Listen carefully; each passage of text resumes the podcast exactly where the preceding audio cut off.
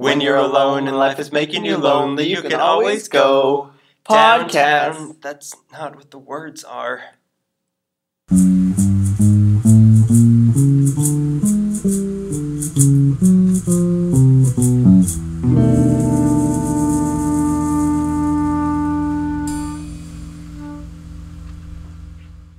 Hello and welcome to episode three of LA Meekly, the podcast. All you loyal listeners, Hmm. I mean listener. uh, so today's oh, this is I'm Daniel. I'm Greg. Who? I don't even know anymore. This is the episode where we're going to talk about the downtown theater district, Mhm, Also known as the Broadway Theater District. Broadway. We were wondering, we were curious why there were so many nice looking theaters there and why they're not so nice looking anymore and why it's so scary there. Mhm. So we're getting to the bottom of this today once and for all.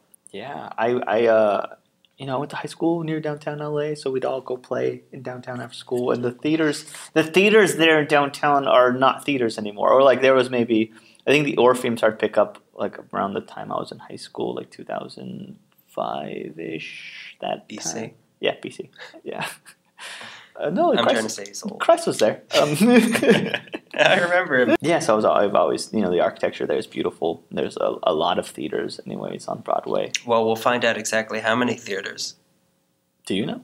Yeah. Okay. Let's start with the big questions. Where did all these theaters come from? Why are they there? And why did they fail? We should change um, the podcast name to Short Story Long. The original title was Too Much History in One Hour.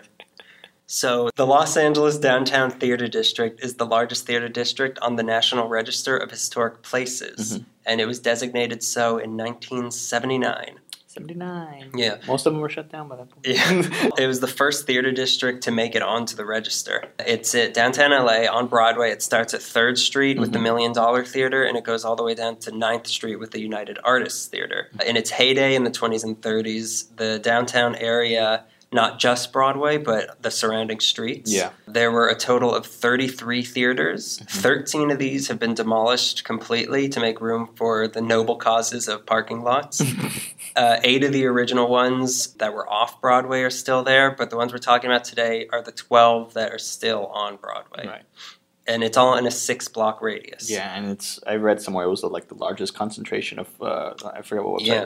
Of, of uh, like Of pre. World, pre World War movie pr- palaces. They call them palaces, which Yeah. I really like movie palaces in I America. know. Isn't that cool? It is. I Yeah. mean, they are. They are palaces, yeah. I, I think uh, on the website they said And we're all just serfs. I get to look at the king for a day. we saw the king and I there. Yeah. they only show movies with kings in them. Uh, Not the Lion King, though. Please go ahead. not human kings. The 12 theaters that are on Broadway, there's the Million Dollar Theater. This is going from north to south, I think, this Mhm. list I have. The Million Dollar Theater, the Roxy, the Cameo, the Arcade, the Los Angeles, the Palace, the State, the Globe, the Tower, the Rialto, the Orpheum, and the United Artists. So most of these are no longer used for what they were supposed to be used for. A lot of them became churches and Mhm. otherwise, which we'll get into. A lot of the architecture of these places has been mostly unchanged though from the 20s and 30s when they were built because since they were being used not being used for so long nobody figured like they didn't Yeah. why bother. Yeah, no one's ever going to come to downtown. There's never downtown Yeah. LA is never going to have a resurgence. No, ever. never. So each of these theaters were designed in different architectural styles, so it adds a really fun eclecticism to the Mhm. street. The critics at the time said that all the different styles were a pitiful degradation of art and that it was the prostitution of architecture, which is the old profession. it's what LA does. Uh, so, with so many really beautiful theaters in such a concentrated area, I, what could possibly have gone so horribly wrong for all of them to fail? Most of the story is a continuing theme of the city's population moving and their theaters and ways of consuming entertainment following them. So, we'll start at the beginning. Fade in. The theater scene in LA started in 1870 by an undertaker turned showman named William Abbott wow.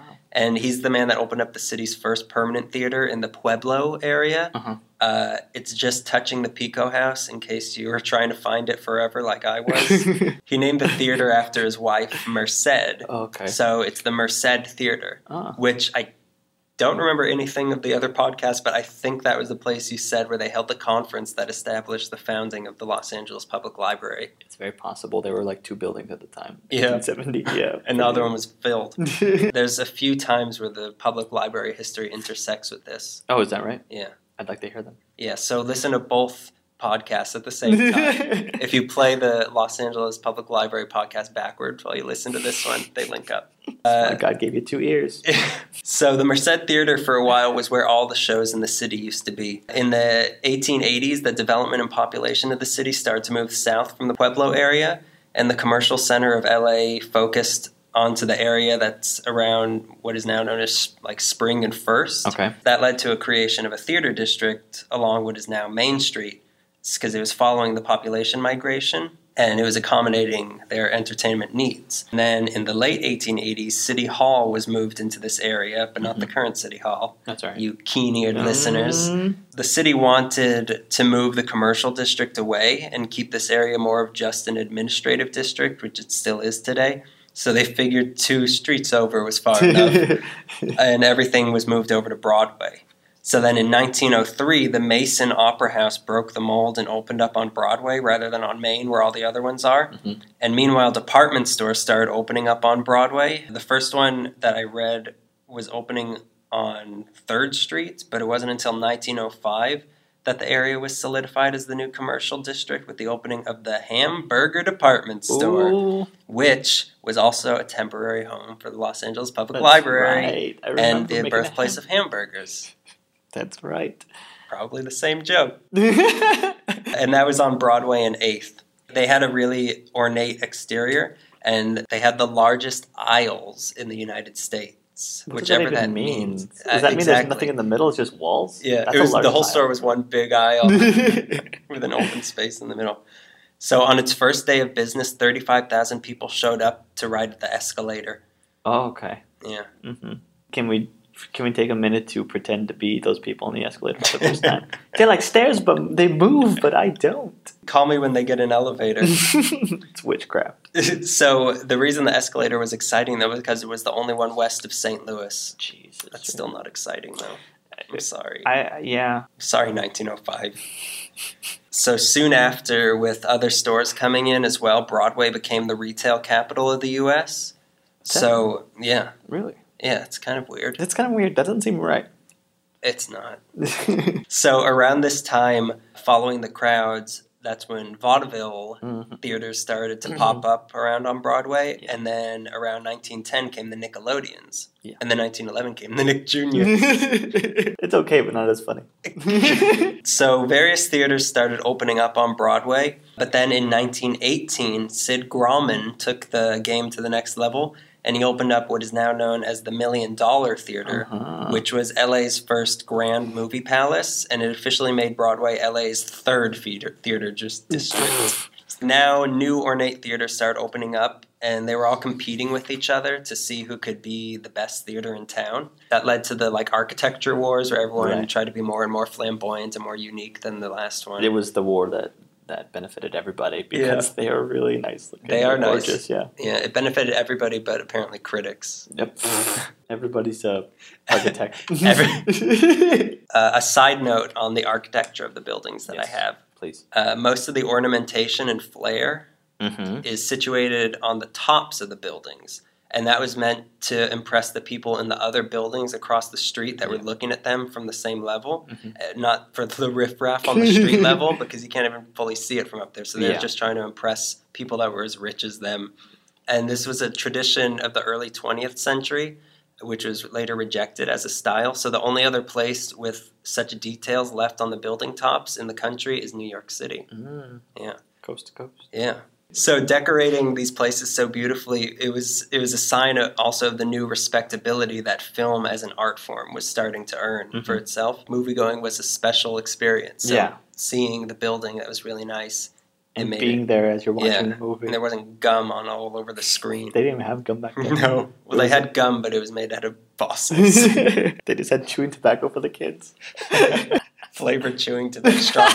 they had bubblegum flavored chewing tobacco, but they didn't have bubblegum. No one knew what it meant.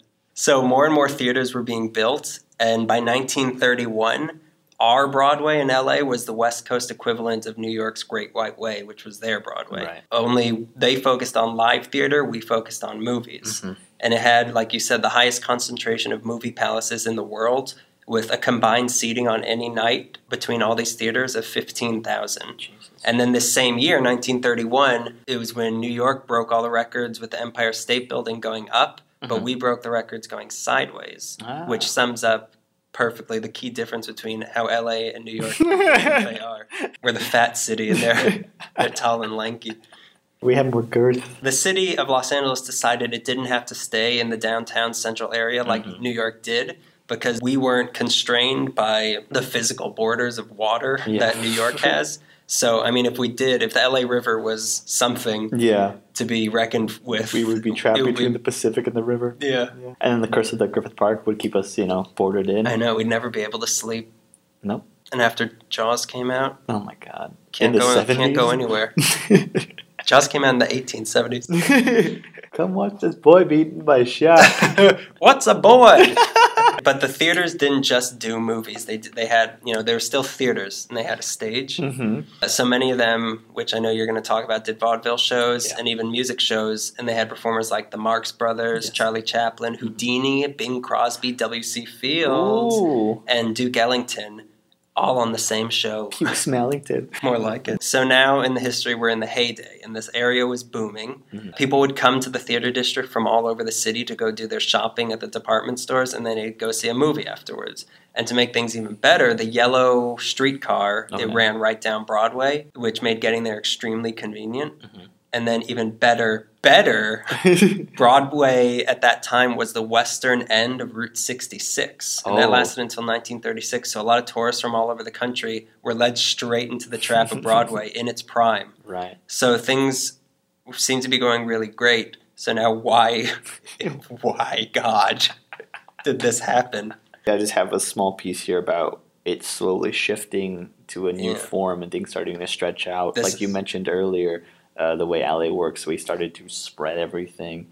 And you can't, you can't, you can't condense LA in like a little area. They're just not like that. New York is a haiku and we're a Chaucer. I just have uh, in capital letters um, rats In all senses. in all senses. There was the great uh, the great rat invasion of the 40s. They had finks and they had rats. Some were even rat finks. And then don't forget the stool pigeons as well. It wasn't a quick. It, it wasn't like it wasn't just rats. Like Yeah. a, you know, we like to joke on this, program, but a, a giant rat. Come on, Come listeners. on. A giant rat didn't come in and close all the theaters. it was 10,000 small rats.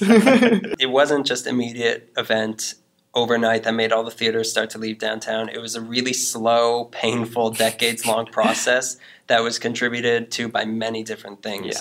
So to start, as we said, the city was continuing to grow. And just how the Broadway district ended up on Broadway because the city was expanding south from the Pueblo area, the city began to move west from there. And in 1910, LA absorbed the city of Hollywood. In 1922, seeing this shift happening, Sid Grauman opened up another theater in Hollywood, which was the Egyptian Theater. Then Hollywood started to become this mega entertainment cluster around this time, and capitalizing even further, Grauman opened the Chinese Theater in Mhm. 1927. So the guy who started Broadway actually became the guy that put the bullet in its head that didn't kill it for another 80 years. Did you know that the um, the guys dressed like Shrek and Captain America were actually there before the theater? Though, did you know that? A lot of people don't know that. They came over from Broadway also. As long as there's been Superman, there's been a guy standing on Hollywood Boulevard dressed as him. It was called Hollywood Land Boulevard at the time. and he was super fellow.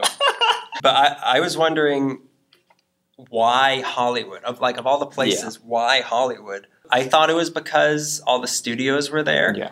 But that doesn't really make sense because a lot of them were in the valley, like in Burbank, and those areas didn't become what Hollywood was at Yeah. that time. This, this was because of a man named C.E. Toberman, okay. which I'd never heard of before. I'm sure he'll come up in the future. But he was the grand designer behind Hollywood, and he consciously wanted to like make Hollywood a brand and brand it as the entertainment capital of the world. Did it And- work? I don't know. I bought a mug the other day that said I, I heart Hollywood. I think it worked. you did it again, Toberman. Toberman!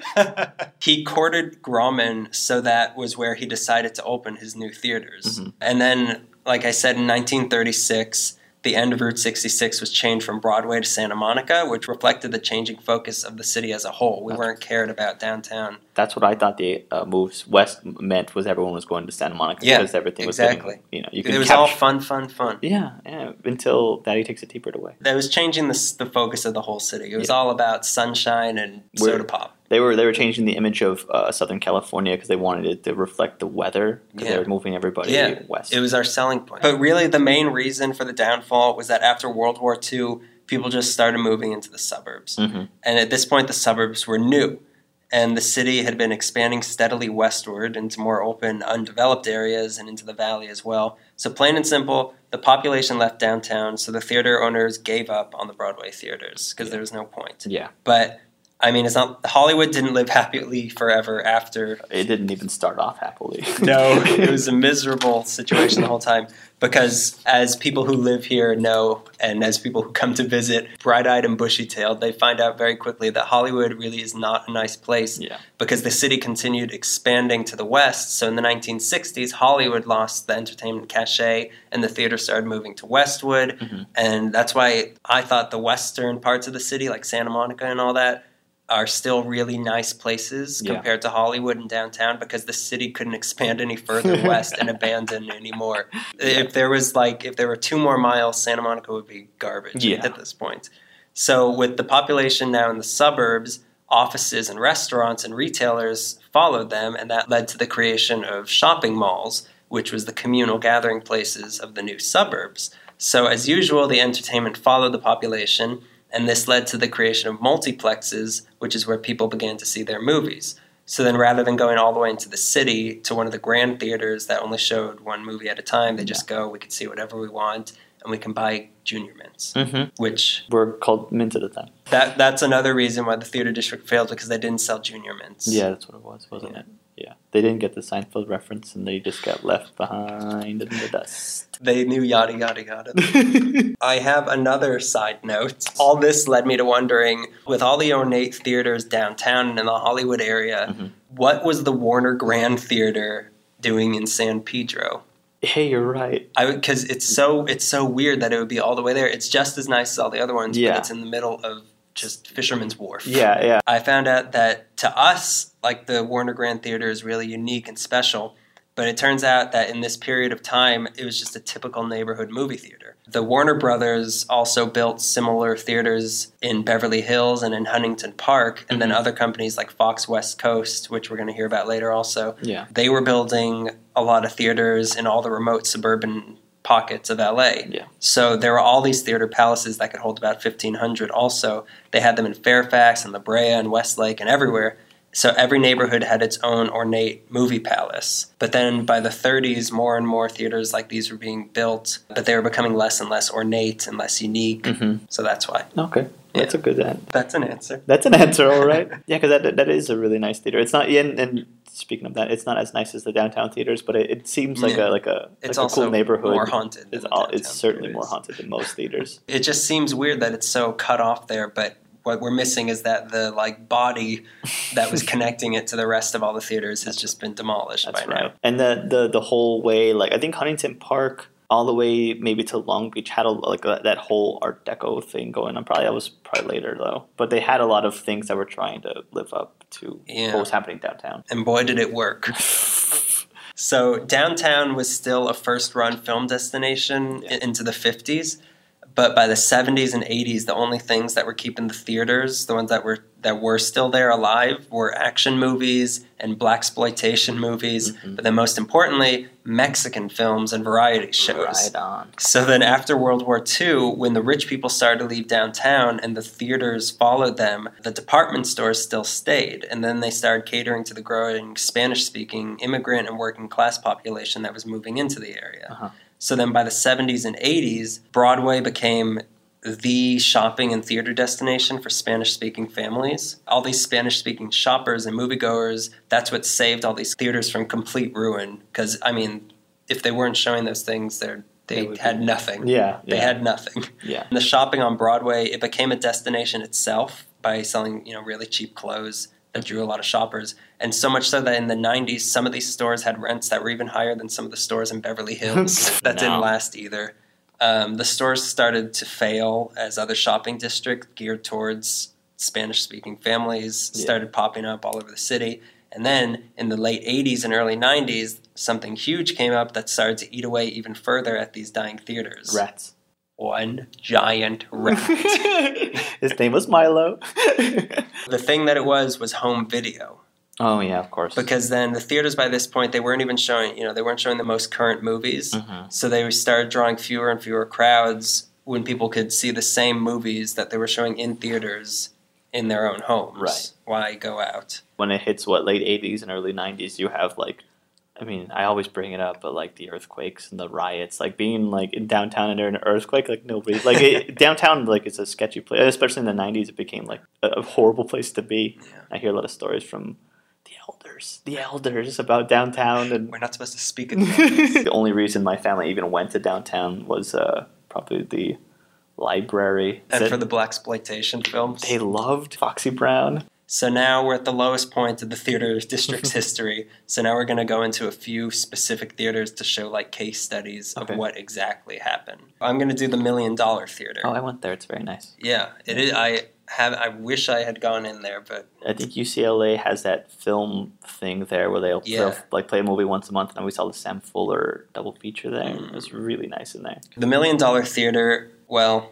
it wasn't called that yet. It was Sid Grauman's first theater in LA. That's a horrible name for a for a theater. It's not much better. The real original name of it. So it opened February first, nineteen eighteen, with the premiere of The Silent Man. okay. And in attendance were the likes of Charlie Chaplin, Hal Roach, Cecil B. DeMille, and Lillian Gish. Ooh. It was originally called Grauman's Theater Boy, Yeah. he really It was knocked it, really edgy. the park. at that time.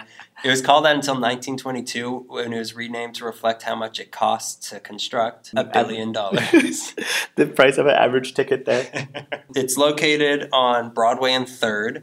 Mm-hmm. And the building, which was the Laughlin Block, and this is the third library connection of the night, Let's hear it. that also was a temporary home of the library. On Laughlin Block? Laughlin Block, yeah. I didn't know that. Maybe I should listen Were to the podcast. Maybe I should listen to the podcast. That's again. when you left in the middle of the podcast. I thought you said Laughlin. the Laughlin Block was owned by Homer Laughlin, Okay. who also owned the Grand Central Market. Ugh. I mean, oh, That's where the giant rat now, now slumbers under a pile of Drags. There's 12 stories of offices above the theater, hmm and the one on the top floor belonged to William Mulholland, is that right? who's the guy that ran the Metropolitan Wa- Water District, the Metropolitan Walla Walla Water District, the Wallet District. which was the precursor to the DWP, Mhm. and he's the guy that was the inspiration for the movie Chinatown. Yeah. So that's where all of LA's water wars happened, when everyone was on the street with super soakers. so many lives So lost. much death. Some day. wounds never dry. The theater itself was the first theater palace built specifically for movies. And it had an orchestration pit that extended halfway up the stage to show off the musicians that were accompanying the movies. But that only lasted until 1922 when the pit caught on fire during a show.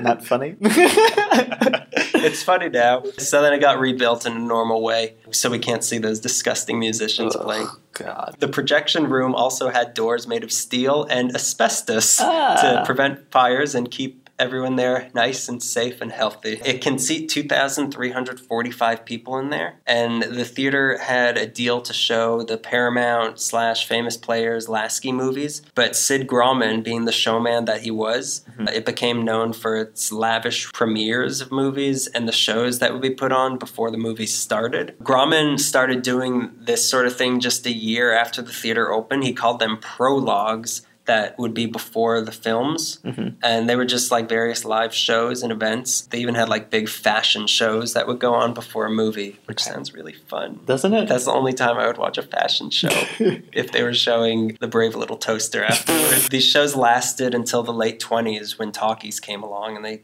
didn't you know yeah. that was enough that wowed people enough Yeah. grauman perfected the art of his prologues at the chinese theater when he started having movie stars put their hands and feet in cement out front of the theater before the premieres so that's how that started Have you seen Marilyn Monroe and Jane Russell when they did um, Gentlemen Prefer Blondes when they did that? no It's pornographic.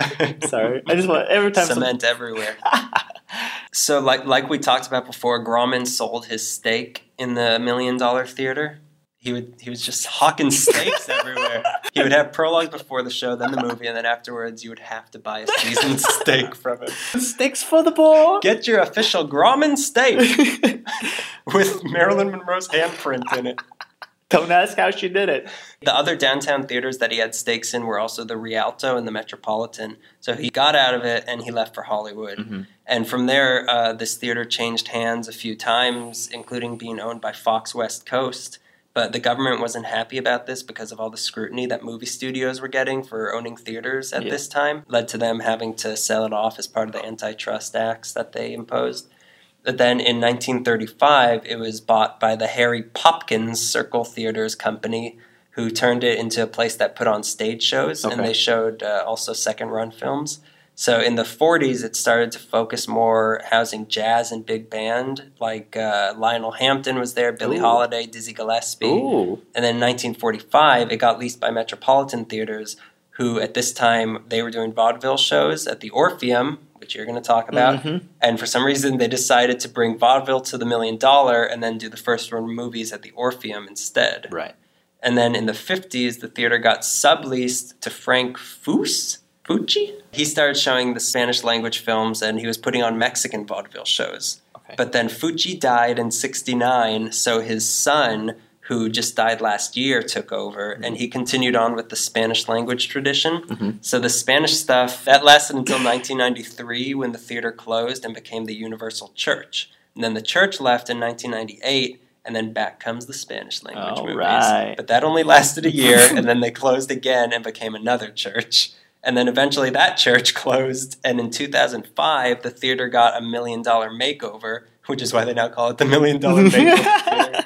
And then in February 2008, it reopened for concerts and to occasionally show old movies, Right. Like we were saying. It's also, you can see it in the background of Blade Runner a lot. Oh, really? Yeah, because the Bradbury building's right across the street. Oh, street. that's right. So what theater are you going to do? I'm going to talk about the Orpheum vaudeville circuit. I'm going to concentrate more on vaudeville than the movies, just because I was a little bit more interested in it. The Orpheum that I read a lot about turned out to not be the Orpheum that's there now. It's actually what is uh, the Palace. I believe it's not even on Broadway. It's on Spring. The Orpheum, the one that's there now, is on 842 South Broadway. It's the second to last one up there. It's still active. It's probably the most prosperous of them. Yeah, Yeah, they have like real shows. yeah, they have real, real people go there. Yeah, you could tell it's most prosperous because they they film the best movies there. the Orpheum was a whole series. It was a vaudeville circuit. This one in on Broadway was the last one of the circuit. The other three was there was one on Main Street. It was the Grand Opera House. It was built in 1894. It was also at some point called the Child's Opera House, and that later became the Lyceum Theater. There was another one on 227 South Spring Street called the Los Angeles Theater, which I think moved eventually to Yeah, that's on Broadway. I think like they switched the Lyceum back and forth. Like they switched switched names apparently. There's 630 South Broadway, which they say is now the Palace. That's the Orpheum that we're going, uh, I'm going to be talking about. Okay. Was the last of the Orpheum theaters. It's most successful, and it's probably the most successful of all the theaters on Broadway to this day. Planning began in 1923, and they opened it on February 15th, 1926. The 88th birthday of the Orpheum is about to happen in a couple hmm. days. Interesting. They're not going to do anything though. Doesn't want to call attention to himself. we don't talk age around here. the whole vaudeville circuit was started by a guy named Gustav Walter. It was a chain, and it was started up north in San Francisco, and then he brought it down here. He was a hmm. German. yeah, I feel like the name Orpheum. I feel like every city Every has city an Orpheum, Orpheum, theater. Apparently, it it goes from. I mean, he started in San Francisco. He came down to L.A. And then he slowly moved east, but I don't think he ever made it to like New York. I think the farthest he went was like Memphis. There is one in Memphis that I was He reading. died somewhere, somewhere in there. So I was reading a lot about a theater that ended up being in Memphis, and I was really mad because it was juicy. Fires, people fired left and right. Oh, I was in Memphis, fired in I know. Memphis. It's a really big theater. Just like their barbecue. Mm, I don't get it. The architect for this was a guy named uh, G. Albert Lansburgh. He designed this. He designed the Wiltern on Wilshire and Western. He Mhm. designed the El Capitan Theater. Oh. He designed the Shrine. They're all beautiful theaters. Oh, the Shrine's interior, but he, they're all really beautiful Not theaters. impressed. No, not doing anything for me. What's the Shrine? The shrine to what? I don't know if you've been in the Shrine recently. I went for like they have a comic convention there like every month, and I went like maybe two years ago. It's pretty Which one is the shrine? The shrine is, Is that the near one near USC. USC? Yeah, near- the one that looks like a temple. Yeah, it looks like a temple. The It's called is shrine. shrine. It's a shrine. It Yeah. looks like a temple, but inside it looks like Gotham City. It's it looks dank. The Orpheum has six floors, six floors of dressing rooms, a film projector, like they say, the a world class sound system. It has one of the last surviving Mighty Wurlitzer theater organs there, and it's in prime shape. Wow. It was a 235 special when it started, and they updated it to a 240, style 240. Uh, I don't know what that means. Only 24 organs of the style were built, and this is one of the last 15 that is still playable right here in downtown LA. Wow. Yeah, even Can though anyone play it? Yeah. See what happens. you let me know what happens. 14 left. Is someone playing chopsticks on the organ? no, no, no, no, no. There's dynamite on that key. The organ has pretty much remained there since the theater opened in 1926. The only time it was removed was when a restoration crew took over in the 70s and they wanted to re- uh, revamp it and they put it back in there. And uh, there's a new composer named uh, Cam- Cameron Carpenter, and I hear he's very good according to the website where I read all of this. CameronCarpenter.com. I want to talk about the guy who started the Orpheum Circuit. He was a guy, a German uh, immigrant. He came from uh, New York. He started in New York. He was known as one of the most energetic and successful amusement caterers in the country. They keep calling him amusement caterer, which I think is a really cool term. He was very careful in his business. He was very courageous. He would take a lot of dares. He didn't like lose a lot of money. He he like he didn't lose a lot of money. There's too much money. He knew what was going to hit. Like he had like this foresight about what entertainment was going to hit. He only lost money. He started something called the Vienna Gardens, and uh, he kept hiring these ex- expensive European acts, and it didn't turn out. So he lost a lot of money. He had to sell it for a while, and then he ended up reclaiming it. And he did it with the help of a guy named Morris Meyerfeld Jr., a very shrewd businessman who was not enthusiastic about entertainment at all. he was all business, and he shows up in the story later on. Once he reclaimed the Orpheum circuit, he did very well with it. He came down to LA, he opened four theaters, and they all pretty much did very well. For as long as vaudeville lasted, the theaters did really well. He died of an appendicitis. Sound Mm, familiar? That could have been you. It could have been. And then ownership went over to uh, Meyerfeld and a guy named Martin Beck, who both will come back later. Los Angeles vaudeville gets very little respect in comparison to like East Coast acts because they were pretty much, like you said, there were a lot of live performances, and over here was a Mhm. lot of movies and stuff. But uh, we had our own thing, I suppose. I was reading about that that was a lot different because our city was different and everything was spreading out. Movies were getting involved and everything. Between 1910 and 20, 1926, the rise of popularity of vaudeville can be measured by the boom of theaters. In 1906 to 1907, there were 13, including the Orpheum, the, the Unique, the Novelty, and the Star, which all closed really quickly. By 1914, uh, apparently there was they said there was 71 listed in the entire city of LA, like spread throughout. Mhm. 20% of those were what they call small time theaters, meant specifically for small vaudeville acts, and they were run by the troops, like the not the military, Oh. the vaudeville troops. I stood up and saluted when you said that. and they were managed by their own people, which I thought was really interesting because they were a lot of remote vaudeville acts that were over here in LA. Like they were run, they were managed by a giant corp, like a giant group in New York.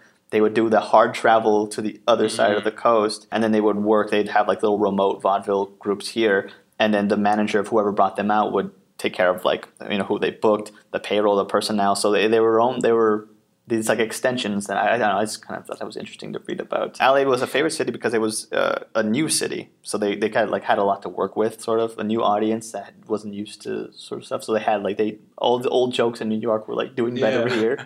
It did really well because LA hadn't become like the the film center of the world yet, Mhm. so they were doing really well. And LA offered because it was new city, they offered entertainers like reasonable housing costs. You know, audiences were really eager to see live performances because it wasn't a big thing. And then let's not forget the weather. Beautiful. Let me take off my sunglasses and talk about the weather a little bit. I can't hear you through my board shorts.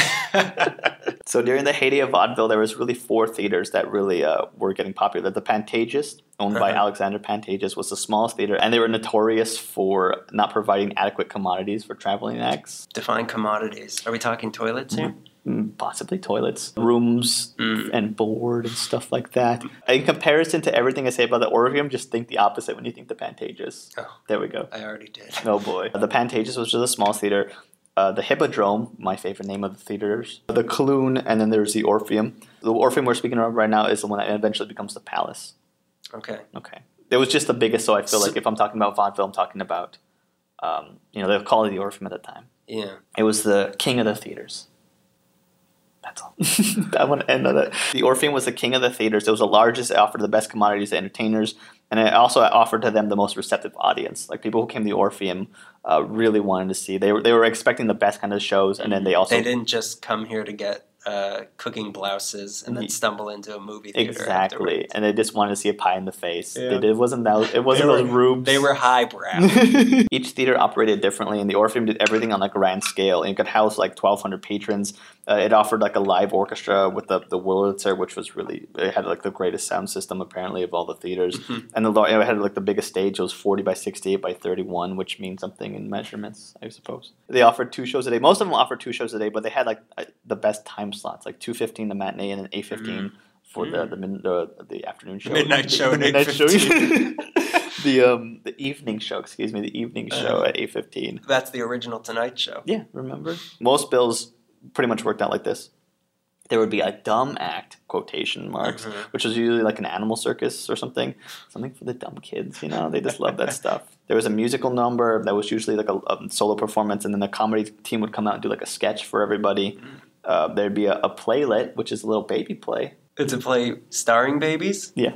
And after the play, they, they had their first headliner. They'd have an intermission, which usually was a, either like a photo play or the orchestra would play a piece, you know, just um, to keep everybody's mind moving along.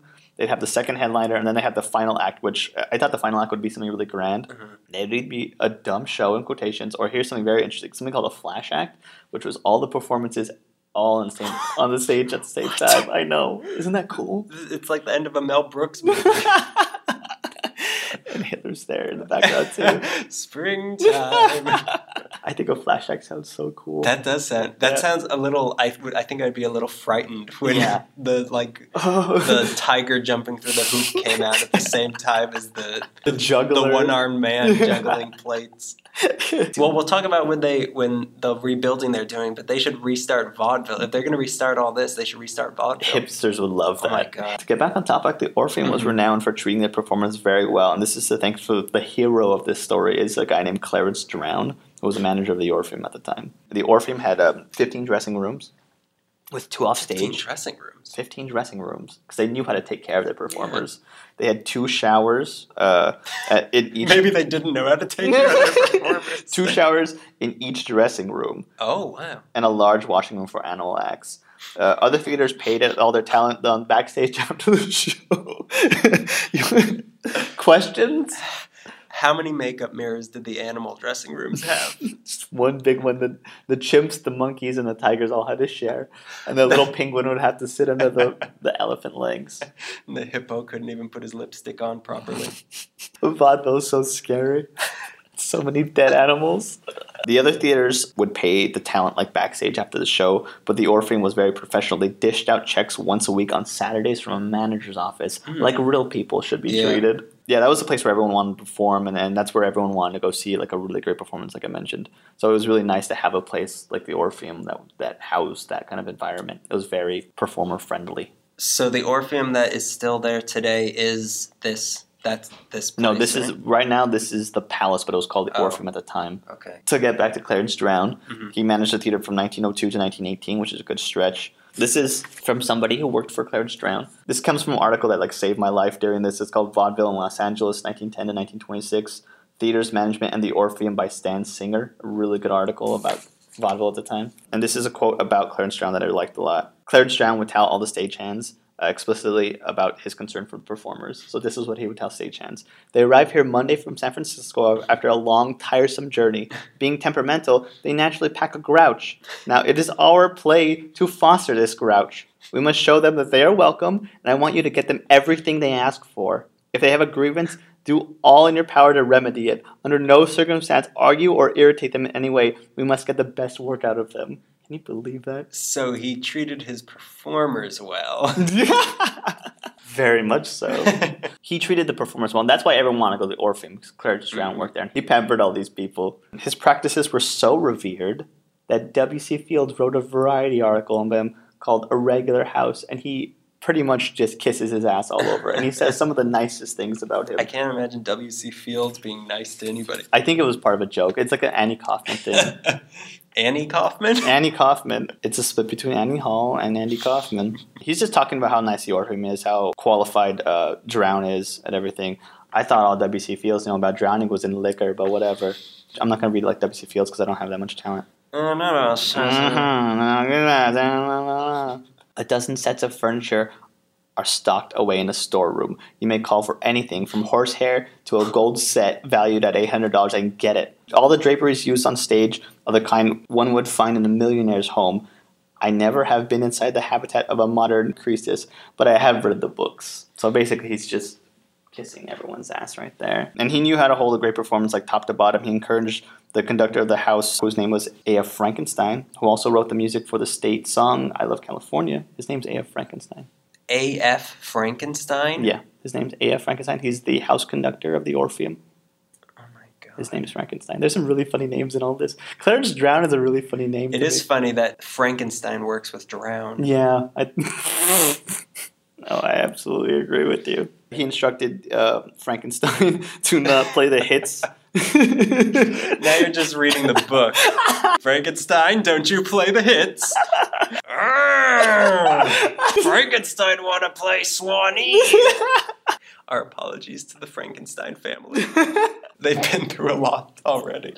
He instructed him not to play the hits because he wanted to discourage audience members from singing along and becoming too familiar in the audience with uh, vocalizing their. Mm. Mm. He didn't want them to get too comfortable. Yeah. Like Married with Children, when every time uh, Kelly Yeah. came out, people were like, "What?" Yeah, and every sound. time Al would stick his hand in his pants and everyone would go.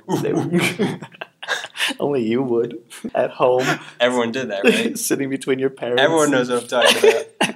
Look, mom, like me. Look, Mom, I'm Al Bundy. and I hate women.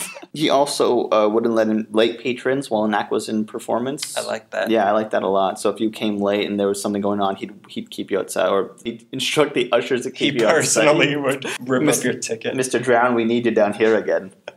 The lucky loser here. And he also doubled the number of ushers to add speed to efficiency for a lot of the big shows, which I think was really great. The first show at the Orpheum was as follows. The Orpheum Orchestra conducted the Tannhauser March and the Jubel Overture. Then Hal Ford, an English comedian and impersonator, took the stage, followed by a melodrama sketch titled The Little Stranger. After that, Henry Clive, a think magician, came on. After Henry Clive, a female What is a think magician? I was looking that up. I don't really know. I think it's like a not like Oh, a uh, hyp- hypnotist, but like uh, one of those like a read your mind thing. Te- tele- te- Te- tele- te- telepath? yeah, a telepath. A telegram. A telegram. Oh, yeah, it's a telegram. It's a telegram. Yeah. After that, a music group called the Boston Fadettes came on, and then after the Fadettes, Isabel The de mighty, Arm- mighty Boston that. Yeah, the mighty mighty. After that, Isabel de Armand was a uh, dance and talk act. I don't know what talk is in quotations. And then something called a legitimate holdup was a drama. A legitimate hold A legitimate holdup, which I think Maybe they legitimately got robbed on opening night. First three rows, stand up. And then there's a comedy duo of Ed Wynn and P. O'Malley, and they performed something called Daffodils, and then ended with Bowers, Walters, and Crocker was another comedy act. And then they closed with was something called the Daylight Pictures, which, which was like short documentary travel logs, but I imagine it's just pictures of daylight. For that first show, I think this really interested all the patrons and friends were invited backstage to like see the theater equipment and meet everybody. Like they met uh, Lansburgh, the architect. Everybody was invited backstage. I think it says pa- I I read patrons were invited to come backstage and check out everything like behind behind the scenes, which I thought was really cool. They met uh they you know um, A.F. Frankenstein was there, the conductor. Everyone wanted Ah! but he was in chains though. He does not like flash photography. They wanted to get him to sing um if you're Putting blue- on the Ritz. Put it on the Ritz, thank you. I only know it by starting the first couple lyrics. Brown was back there meeting everybody. Uh, the architect Lansburgh was back there. And then about like 1926, 1927, the uh, the Orpheum Circuit was purchased by the Keith Albee Corporation Studio, and the merger led to the opening of the new Orpheum on 9th and Broadway. Um, That's the one that's there now. then that's the one that's there now, and that one I'm about to get into because it's caught up in a whole scandal of stuff. Mm. The Orpheum that Drown managed continued to host vaudeville until like 1929 when film began to take over and then slowly started to dwindle away. Drown had retired in the early 20s and he continued to live like a you know leisurely life. He was never murdered, cheated, or beaten, so I'm very happy about that. Oh. He wasn't even murdered once. I mean, I didn't do the best research. How did he die? I didn't even want to look it up. I didn't even want to look it up. I think he's still alive right now. A man who's managing the Searching, his ser- searching the Arctic for Frankenstein. It's 1929. So the merger happened. I, I read it happened in like 26, 27. It was between the Keith Albee studio or corporation and then the Orpheum, and it created the Keith Albee Orpheum. They now own the vaudeville circuit, which was once the Orpheum. The merger happens apparently 10 weeks after the Jazz Singer premieres in New York. It seemed to mark the rise of film and the decline of vaudeville because it was Yeah. like they were singing and dancing on film and like They don't. We don't need to see real people here exactly, anymore. and we could see the same performance over and over. yeah. So no that surprises. no surprises. This was a time when people didn't want surprises anymore. Do you know what was right around the corner? The biggest surprise. the biggest depression? Surprise! surprise! Welcome to the Dust Bowl. So Keith Albee was a bigger a circuit than the Orpheum at the time. E.F. Albee had substantial stock in Keith Albee and was the president of the corporation. His lieutenant was a guy named J.J. Murdock. Now Murdock brought in uh, Joe Kennedy into this deal. Kennedy, you know, the patriarch of the Kennedy family. Uh, very scary man. Kennedy had a majority ownership over um, something called the Film Booking Office, which was a studio during the silent films era. It's called FBO. Ruthless businessman, apparently. Now Murdock wanted to get into the film business because it was just starting to happen, and he didn't see it like slowing down anytime soon. Which you know he was wrong. he looked to Kennedy to lead this company into the new business and put him in, com- putting Murdock himself into a commanding role because he brought Kennedy in. He's hoping Kennedy will make him into the commander. In less than a year, Keith Albium Orpheum was no more. It was gone. They turned it into something called the Radio Keith Orpheum because Albee was out. And its business refocused. Oh my god! Yeah. I see where this is going. this is scary, isn't it? yeah. And its business refocused by the participation of the Radio Corporation of America called RCA, founded by David Sarnoff, who also headed the first and most developed radio network, National Broadcasting System, NBC. The new agenda included RCA's development of an improved sound system for sound motion pictures, the adaptation of the Keith Orpheum operation to distribute and ex- exhibit movies like coast to coast, like a network of theaters, and they utilized Kennedy's FBO studios to produce all the, all the, the talking pictures. Now, Albee was ousted from power. His name's no longer in the company, and Murdock didn't get Albee's seat afterwards. Kennedy pretty much takes everything, and then in 1948 sells it to Howard Hughes. Bam! That's how you do business. Oh my god. Howard Hughes. Howard Hughes, and that's how Howard Hughes became president. Yeah. Well, Kennedy, uh, this doesn't relate to any of this other than the fact that I liked it. Uh, Kennedy was sleeping, having an affair with Gloria Swanson of Sunset Boulevard fame. The Kennedys loved to Oh, they have loved affairs it. with movie Poke- stars. they- and then his daughter, his daughter, his daughter, his, His daughter, son. his daughter Jackie. That's Joe Kennedy. Kennedy was known for digging up dirt uh, on competitors and blackmailing them into like unwanted business deals. Uh, the most interesting folklore of this, in my opinion, regarding this podcast, anyways, is as follows. Mhm. In 1929, Alexander Pantages, owner of the Pantages dealer, which was the smaller of the vaudeville theaters, was accused of raping a woman named either Esther or Eunice. I read both Pringle in a broom closet. Now, Pantages was a Greek immi- immigrant, and the tabloids of the day, which was the uh, LA Examiner, led by William Randolph Hearst, like this, took daily beatings on on, on Pantages. Uh, because he was an immigrant, they kept calling him a beast. They they just trashed him. They just tore him apart in the paper, and they made Miss Pringle out to be like this saint, and she's they made her out to sound a lot younger and more innocent than she was. So it went to trial, and he was found guilty. Now, if this was true, good and great, and he deserves it. He deserves everything that that happens to him. But there's a rumor out there that Kennedy paid Esther or Eunice Pringle to lie about the event, or at least have it staged, because Pantages wouldn't sell the theater. And in the end, he had to sell RKO to Kennedy. Years later, either Esther or Eunice Pringle claimed to want to come clean about the story, and then she mysteriously died of carbon monoxide poisoning. How do you? That doesn't just happen.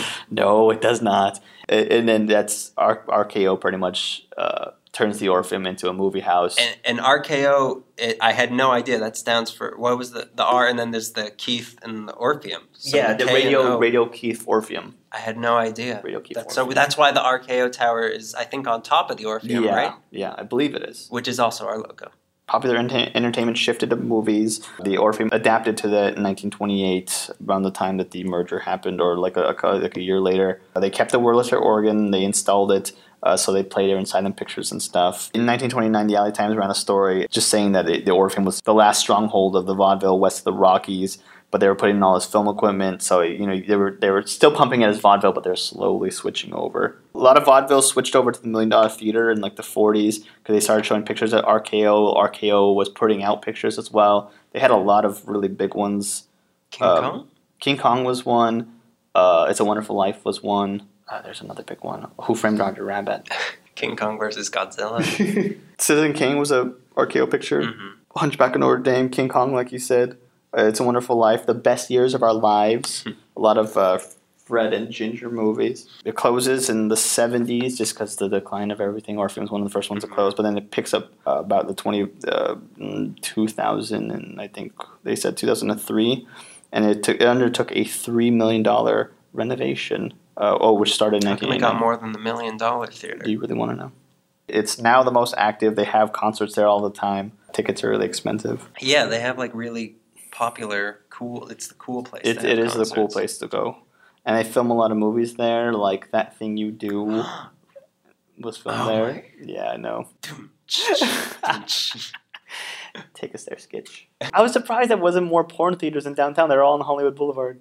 Me too. Wasn't I thought it, I thought that's what it became once all this started happening. Yeah. but I guess we're the thinking churches. There were too many churches. there were too many and churches.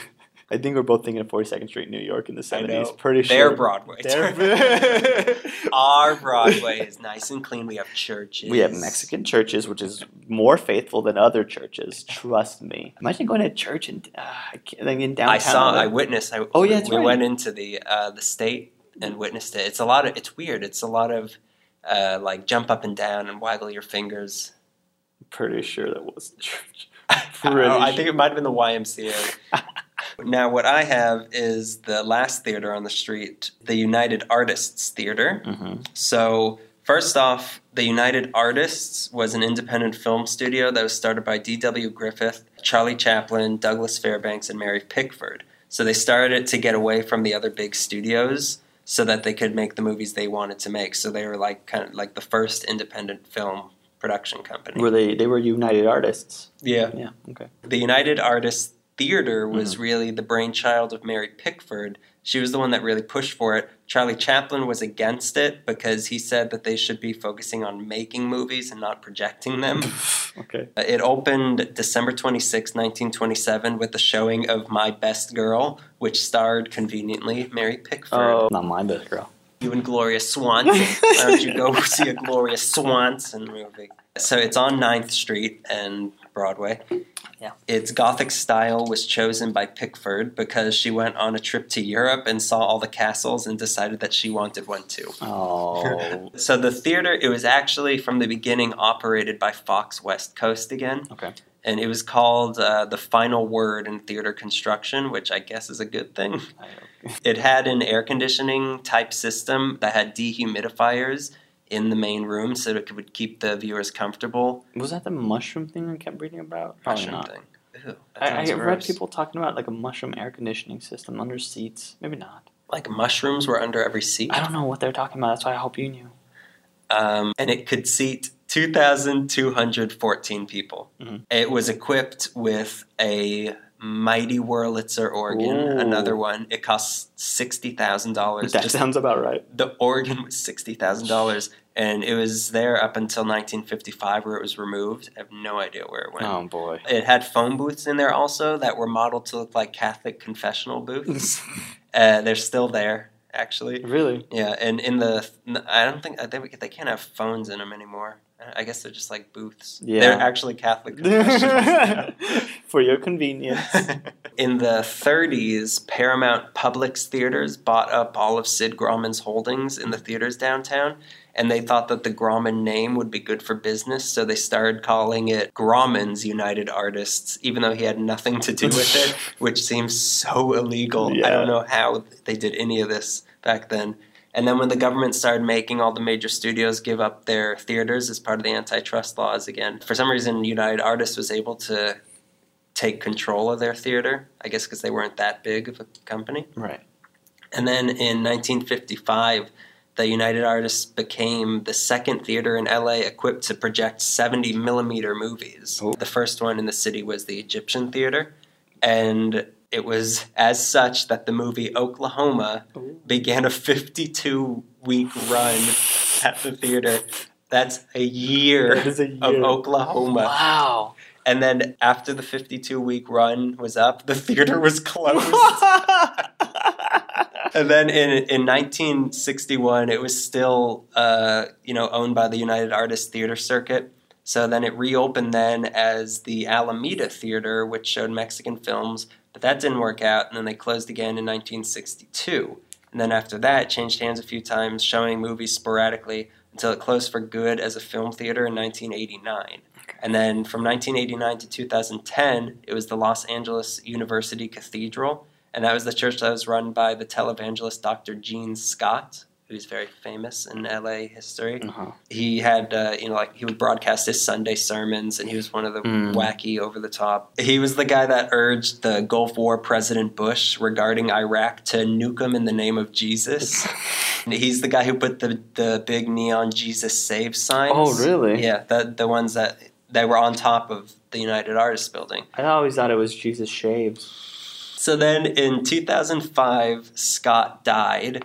And in 2010, his wife moved the church to Glendale and she took one of the Jesus Save signs with her. But one of them is still on top of the building and they're going to keep it there for good. Yeah. So the building then went for sale for $15 million, but nobody was buying it. So they dropped it to $12 million, which seems really low to have a huge theater like that. Yeah.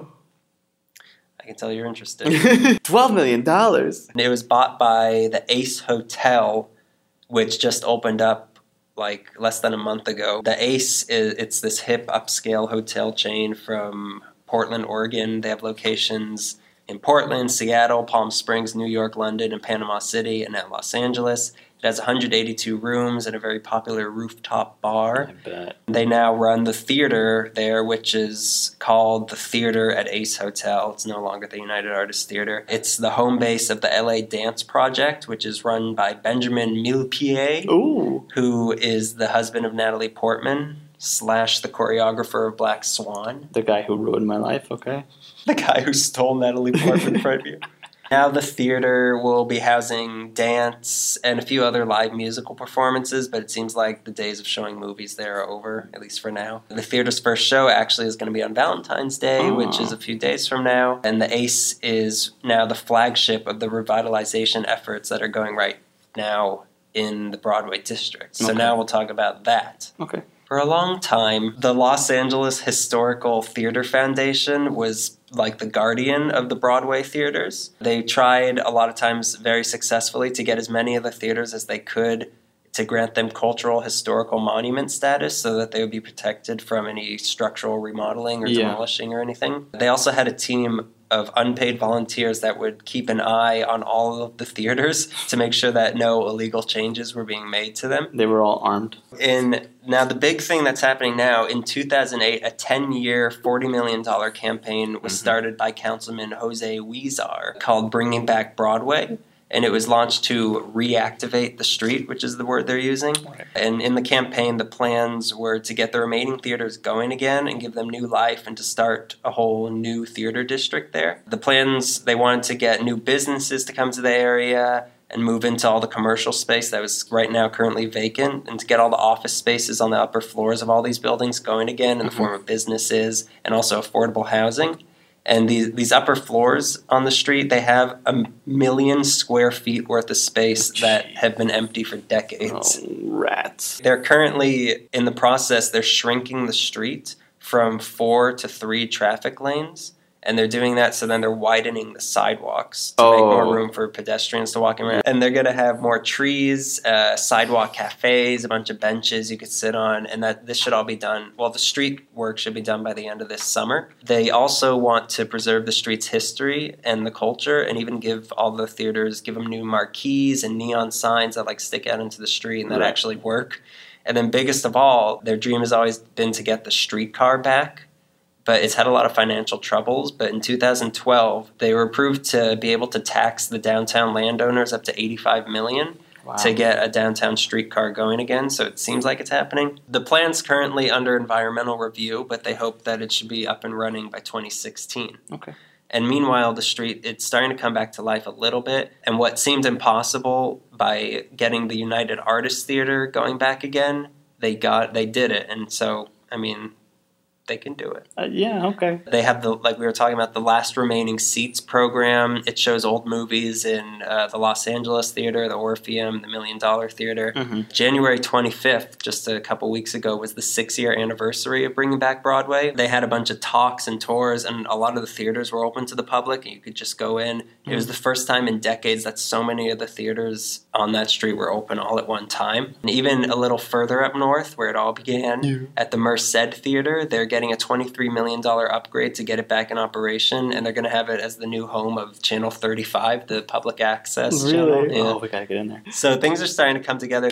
The Rialto is an Urban Outfitters, but they still kept the marquee. That's Uh, and a Whole Foods is coming to the area, which brings us to our next topic, something we all know and love gentrification.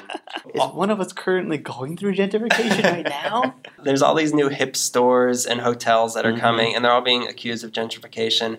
They say it's not going to happen because they're focused. They're not focusing on closing all the ethnic places that are already there, but rather just opening up all the unused space. To their credit, they are staying true to the architecture and the history of the area. Right. But gentrification, I mean, it's inev- It's really inevitable because it, it might not be their intention, but eventually, all the little cheap stores that all the Spanish-speaking people, the ones who kept the area going and Yeah. not from being demolished for decades, Are gonna be squeezed out. yeah, well, they're gonna. They're saying they're not gonna do it, but then when things start getting nice, the rent's gonna go up, Mhm. and they can't afford it. Yeah. And then the people themselves, uh, the people that come there to be shop, let's be honest, immigrants, and some some people are not legal immigrants. Right. And when the area becomes more rich and has more, let's be honest, white people Whites, around, yeah. it could it's going to make people who are immigrants or not here le- legally. Sometimes it's going to make them uncomfortable being there, hmm so they take their business elsewhere. So those little shops might lose a lot of their support.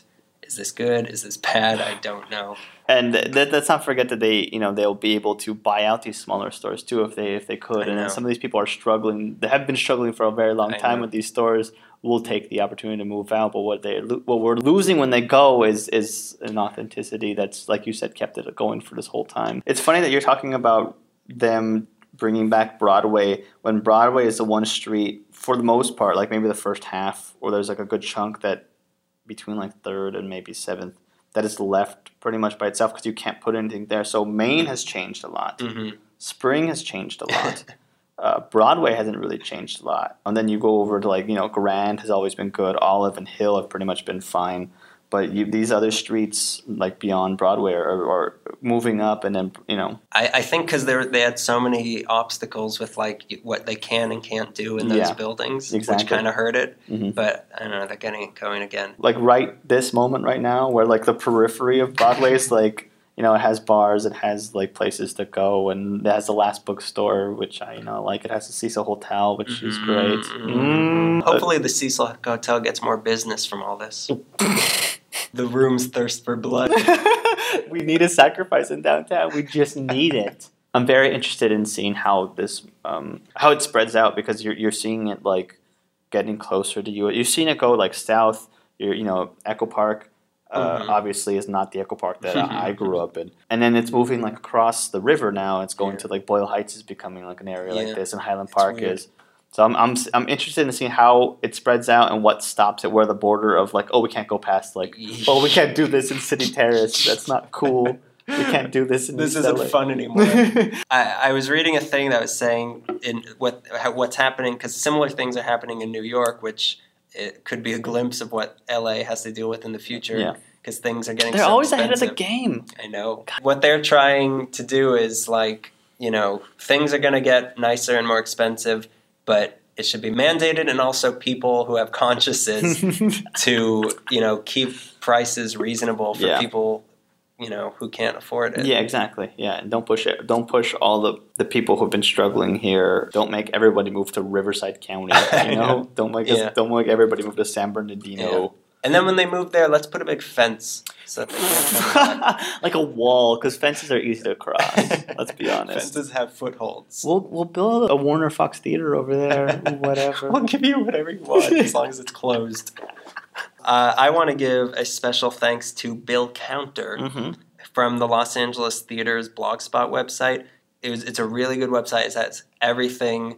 We stole everything from it. Anything you want to know about any theater in LA, he has pictures like archival pictures, Mhm. new pictures, everything, every piece of information. And I was sending him emails. He was responding. He was really helpful. He put up with my ignorance. And I hope he doesn't sue me for saying his name, but he's probably not going to hear this because nobody will. Nobody will. Final thoughts? It was a lot of fun reading about how awful Joe Kennedy is, and now I'm gonna be whacked by the, Jen- the Kennedy family. That's the last you'll ever hear of me. the, the Kennedy curse will spread to you. it, it was nice. Uh, it was nice. It was nice. Yet again. That's been LA Meekly. Catchphrase pending.